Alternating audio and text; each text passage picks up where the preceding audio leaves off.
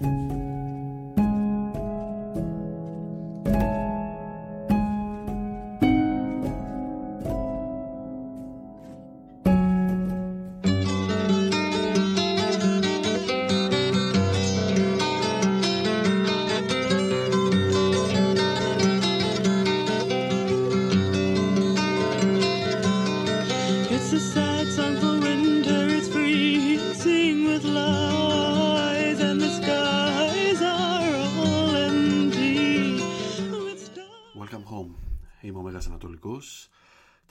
Σε ένα ακόμα podcast ε, αυτής της καινούριας σειράς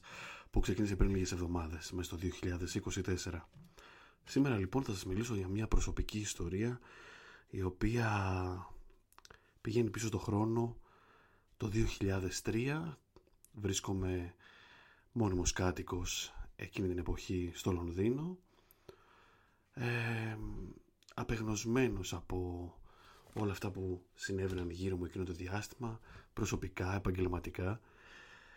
Έχω τη χαρά να φιλοξενώ για λίγες μέρες ε, έναν καλό μου φίλο, ο οποίος έχει έρθει από την Ελλάδα να με δει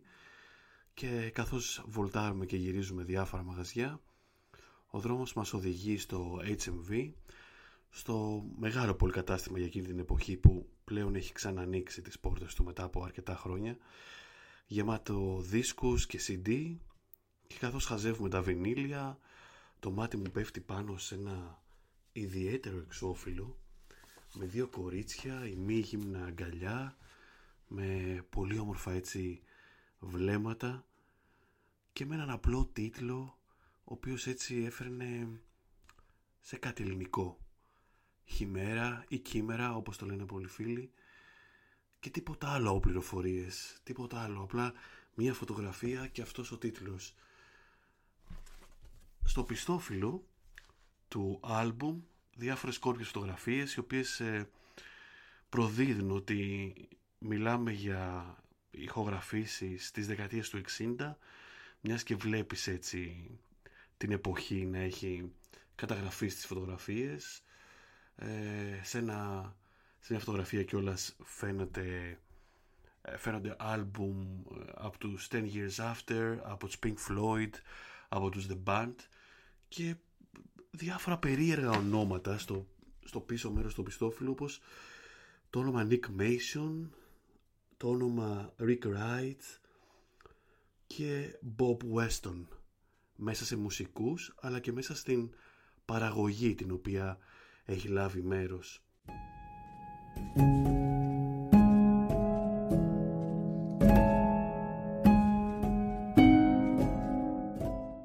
Την απορία μου χαζεύοντας το δίσκο στα χέρια μου σφραγισμένο, μην μπορώντας να ανοίξω, μην μπορώντας να ακούσω,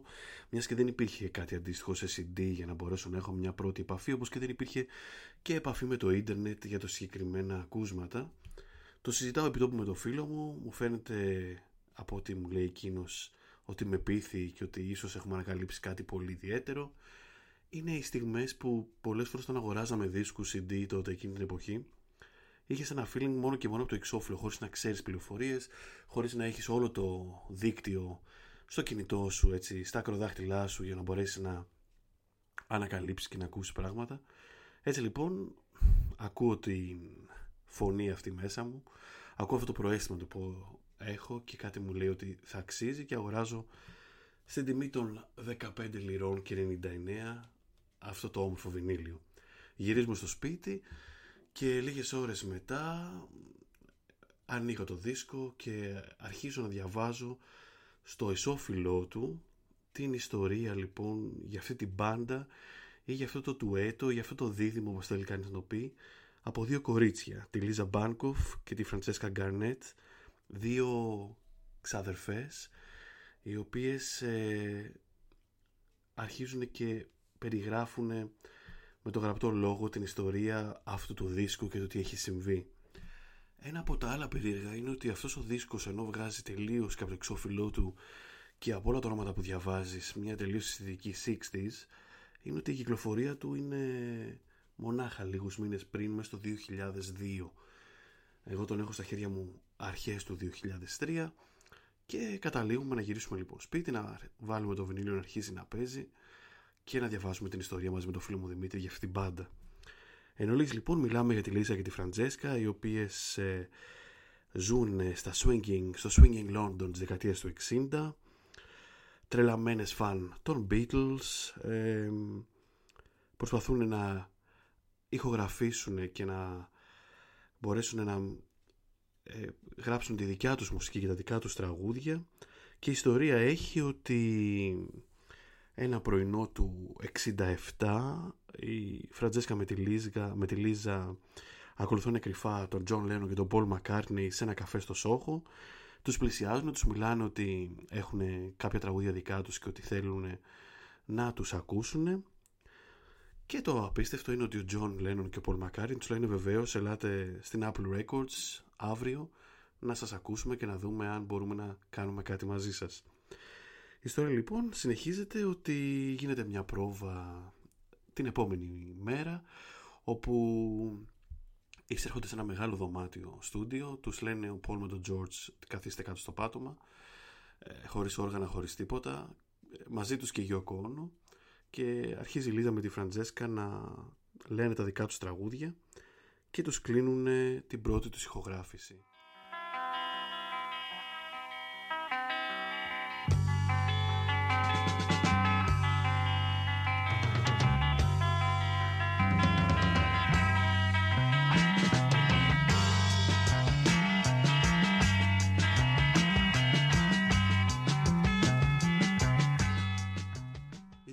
Ιστορίας. Ε, εφόσον γίνεται η ηχογράφηση λοιπόν την επόμενη μέρα του τραγουδιού Silverman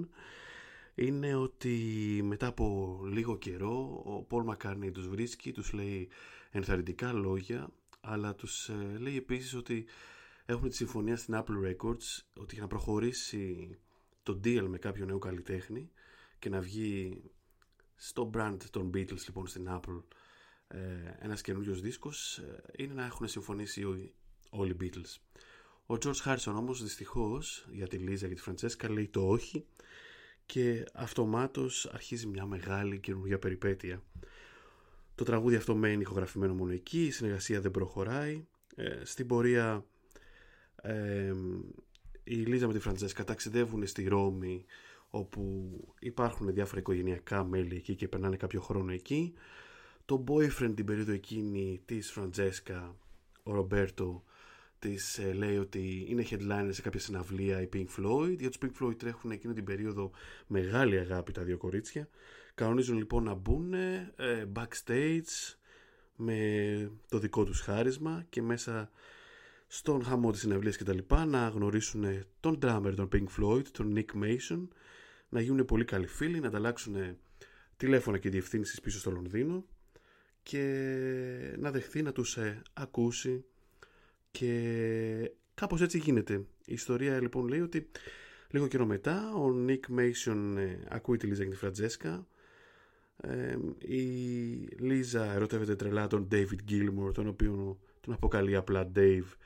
Και ηχογραφεί και ένα τραγούδι και γράφει ένα τραγούδι για αυτόν το Sad Song for Winter το οποίο υπάρχει χωρίς να το γνωρίζει ο David Gilmour δηλώνει ότι είναι το αγαπημένο του τραγούδι και ζητάει από τα κορίτσια να γίνει ο παραγωγός του άλμπουμ. Ε, και έτσι λίγο πολύ ξεκινάει μια νέα περιπέτεια η οποία βρίσκει τη Λίζα στην κιθάρα σε κάποια τραγούδια το Nick Mason, το Mick Floyd να παίζει drums.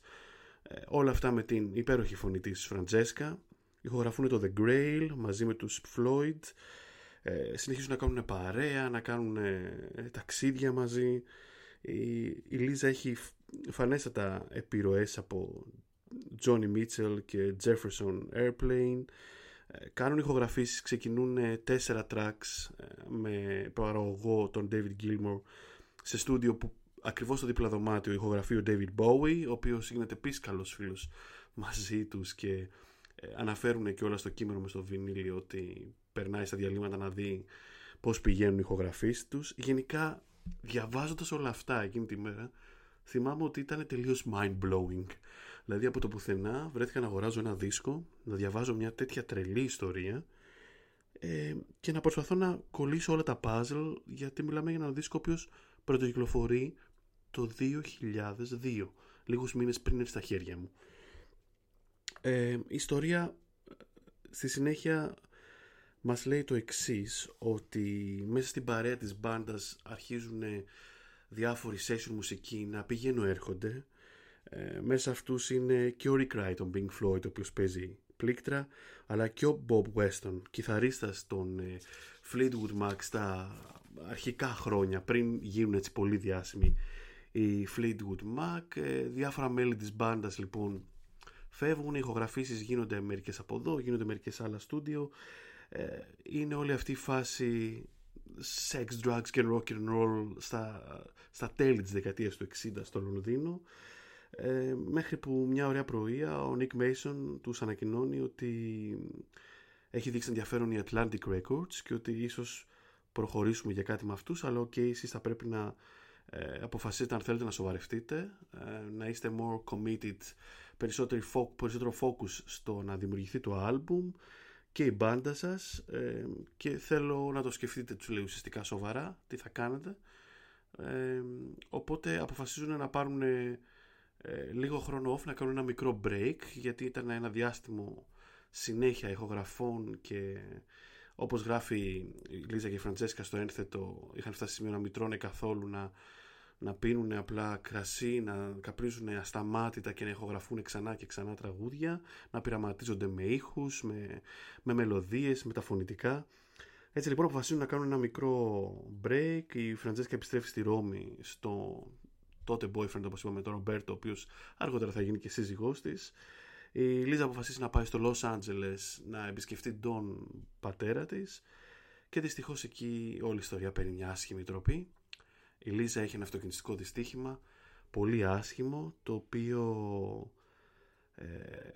στο οποίο λοιπόν σπάει και τα δυο της πόδια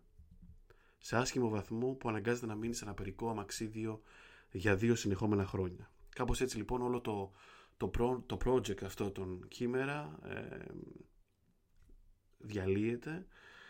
ε, ο καθένας συνεχίζει τη ζωή του οι session μουσικοί φεύγουν όπως αναφέραμε γυρίζουν ο, ο ένας τους Fleetwood Mac, οι Pink Floyd συνεχίζουν την καριέρα τους. Οπότε αυτό που απομένει είναι λίγο πολύ 10 tracks, 10 τραγούδια τα οποία έχουν ηχογραφηθεί ε, και έχουν μείνει στα ράφια διάφορων στούντιο.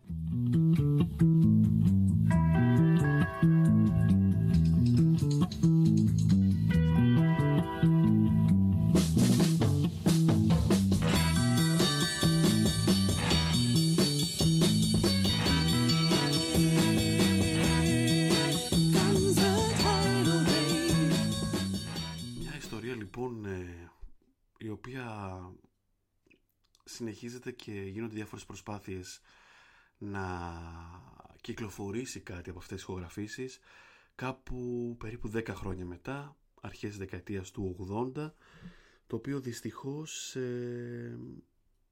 δεν γίνεται. Δημιουργείται ένα πολύ όμορφο εξώφυλλο το οποίο ε, στο βινίλιο υπάρχει στο πάνω μέρος αριστερά, ένα έτσι πολύ καλλιτεχνικό ε, και ταξιδιάρικο και έτσι θυμίζει λίγο Tolkien, θυμίζει λίγο 60s ε, ψυχεδέλεια εξώφυλλο το οποίο τελικά δεν βγαίνει. Οι ηχογραφήσεις χάνονται και βρίσκονται και γυρνάνε μάλλον από χέρι σε χέρι με κασέτες της εποχής της δεκαετίας του 80 ε, και κάπου λοιπόν βρισκόμαστε δεκαετία του 80 να κυκλοφορήσει ένα άλμπουμ από ηχογραφήσεις που έχουν σωθεί σε κασέτα ούτε καν στις original αυθεντικές κόπιες και γραφές που έπρεπε να υπάρχουν το οποίο το project για διάφορους λόγους και τότε δεν γίνεται. Έτσι λοιπόν όλα αυτά τα τραγούδια μένουν στην άκρη μέχρι το 2001 που ο David Wells αποφασίζει να κυκλοφορήσει από την εταιρεία 10th Planet αυτή τη συλλογή ή το πρώτο άλμπουμ όπως ίσως μπορούμε να πούμε τον ε, Chimera με τραγούδια μέσα όπως το Coming to the Garden, το Sad Song for Winter, το Lady with Bullets in Her Hair, το Song in E, Morning Sounds, Περού. 10 τραγούδια λοιπόν, τα οποία όλα έχουν γραφτεί από τη Λίζα Μπάνκοφ, όλα το 1969 και κάποια το 1970, με παραγωγούς τον Mal Looker και τον Nick Mason, τον Pink Floyd, με session μουσικούς ε, τον Mal Looker στην κιθάρα και στα πλήκτρα, τον Bob Weston στη κιθάρα, τον Nick South στον μπάσο, τον Nick Mason που λέγαμε στα drums, τον Eric Wright στα πλήκτρα και έτσι λοιπόν αυτός ο δίσκος κυκλοφορεί σε χίλια αντίτυπα. Από την Death Planet το 2002, 2003 έχετε στα δικά μου χέρια, έχω διαβάσει όλο αυτό το story, έχω πάθει ένα μεγάλο σοκ για, διαβάζοντας και βλέποντας αυτές τις ε, φωτογραφίες έχρωμες και ασπρόμαυρες μέσα. Δεν κρύβω ότι σαν ε, πιτσιρικάς τότε ε, πραγματικά παθαίνω ένα σοκ και ερωτεύομαι εισαγωγικά και τα δύο κορίτσια, αλλά ειδικά τη Φραντζέσκα που είναι από τις φωτογραφίες μία από τις ε, κλασικές περσόνες που βλέπεις έτσι κοριτσιών της δεκαετίας του 60, τα Swinging London, ε, τα Swinging 60s και το σημείο μας λοιπόν στο δίσκο μέσα κλείνει ότι σύντομα θα κυκλοφορήσει και ένα βιβλίο με τον τίτλο Making It, Famous Names and Silly Girls, A History of Liz and Francesca και γράφει και ένα email το οποίο λέει ότι για περισσότερες πληροφορίες για αυτό το βιβλίο αν θέλετε μπορείτε να στείλετε στη Φραντσέσκα στο τάδε email. Έτσι λοιπόν εγώ στην ηλικία των 20 κάτι, 22 προς τα 23 ε, μόνιμος κάτοικος Αγγλίας παίρνω την απόφαση να στείλω το email αυτό. Λίγες μόλις μέρες μετά λαμβάνω μια απάντηση στο οποίο η Φραντζέσκα μου γράφει ότι ε, χαίρομαι πολύ που έλαβα το email σου. Εγώ μέσα αυτό το email με λίγα λόγια γράφω όλη την ιστορία ότι τυχαία βρέθηκα στο HMV, αγόρασα το, το δίσκο αυτόν, δεν ήξερα πράγματα, έχω ενθουσιαστεί με τη μουσική σας, έχω ενθουσιαστεί ακόμα περισσότερο με το story ε, και όλες αυτές τις περιπέτειες που έχετε περάσει. Ε, θα ήθελα περισσότερες πληροφορίες να μάθω και για αυτό το βιβλίο το οποίο γράφει μέσα το ένθετο ότι θα κυκλοφορήσει. Μου απαντάει λοιπόν η Φραντζέσκα λέγοντας πολύ όμορφα λόγια και γράφοντας ότι εγώ είμαι πλέον ε, μόνιμα στην Αυστραλία, δεν ζω ε, στην, ε,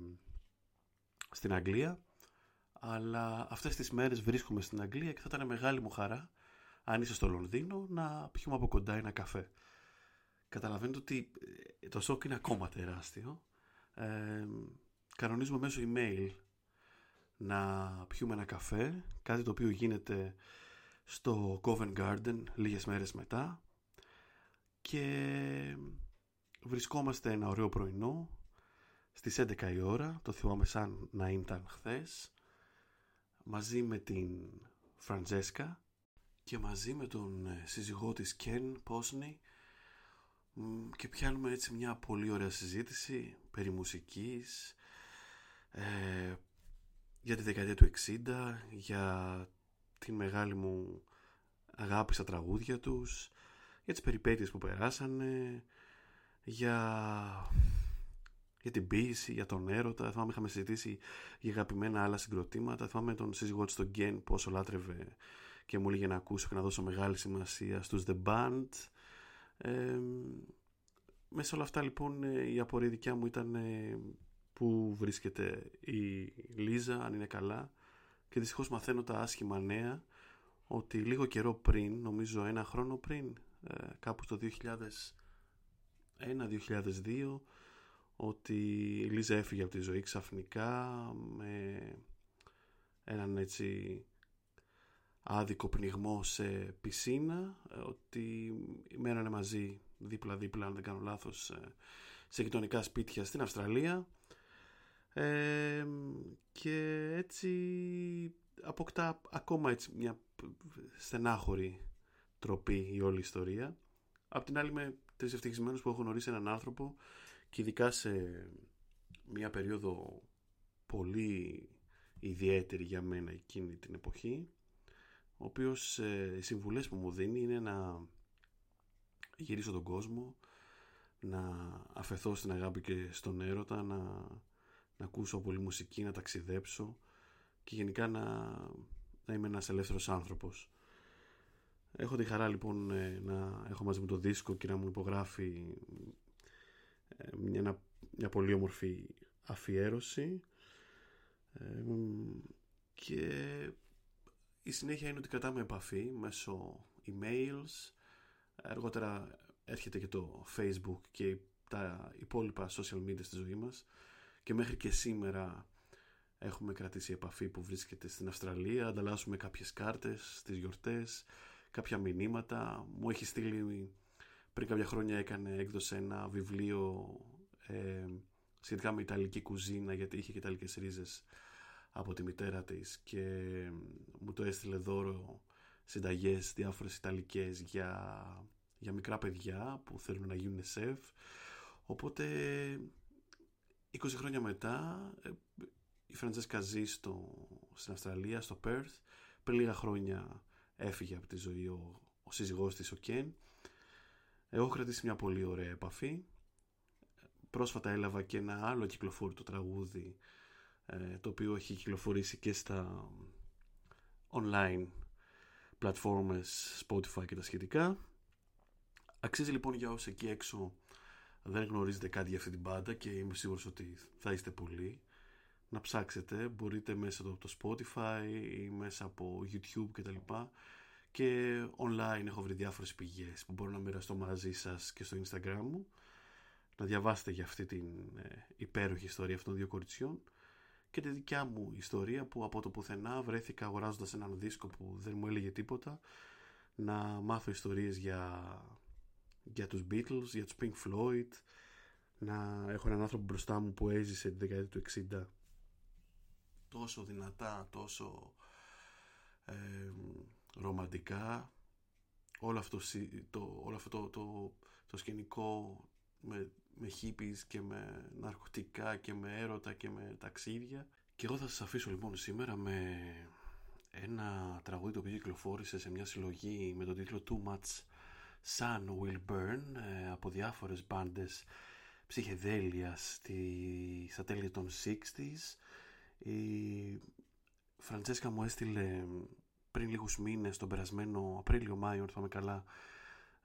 ένα μήνυμα και μου έστειλε τα link για ένα τραγούδι το οποίο έχει τίτλο Turn Your Face Away. Και κάπως έτσι θα σας αποχαιρετήσω κι εγώ αλλά κάνοντας το αντίθετο. Γυρίστε λοιπόν το πρόσωπό σας όχι μακριά αλλά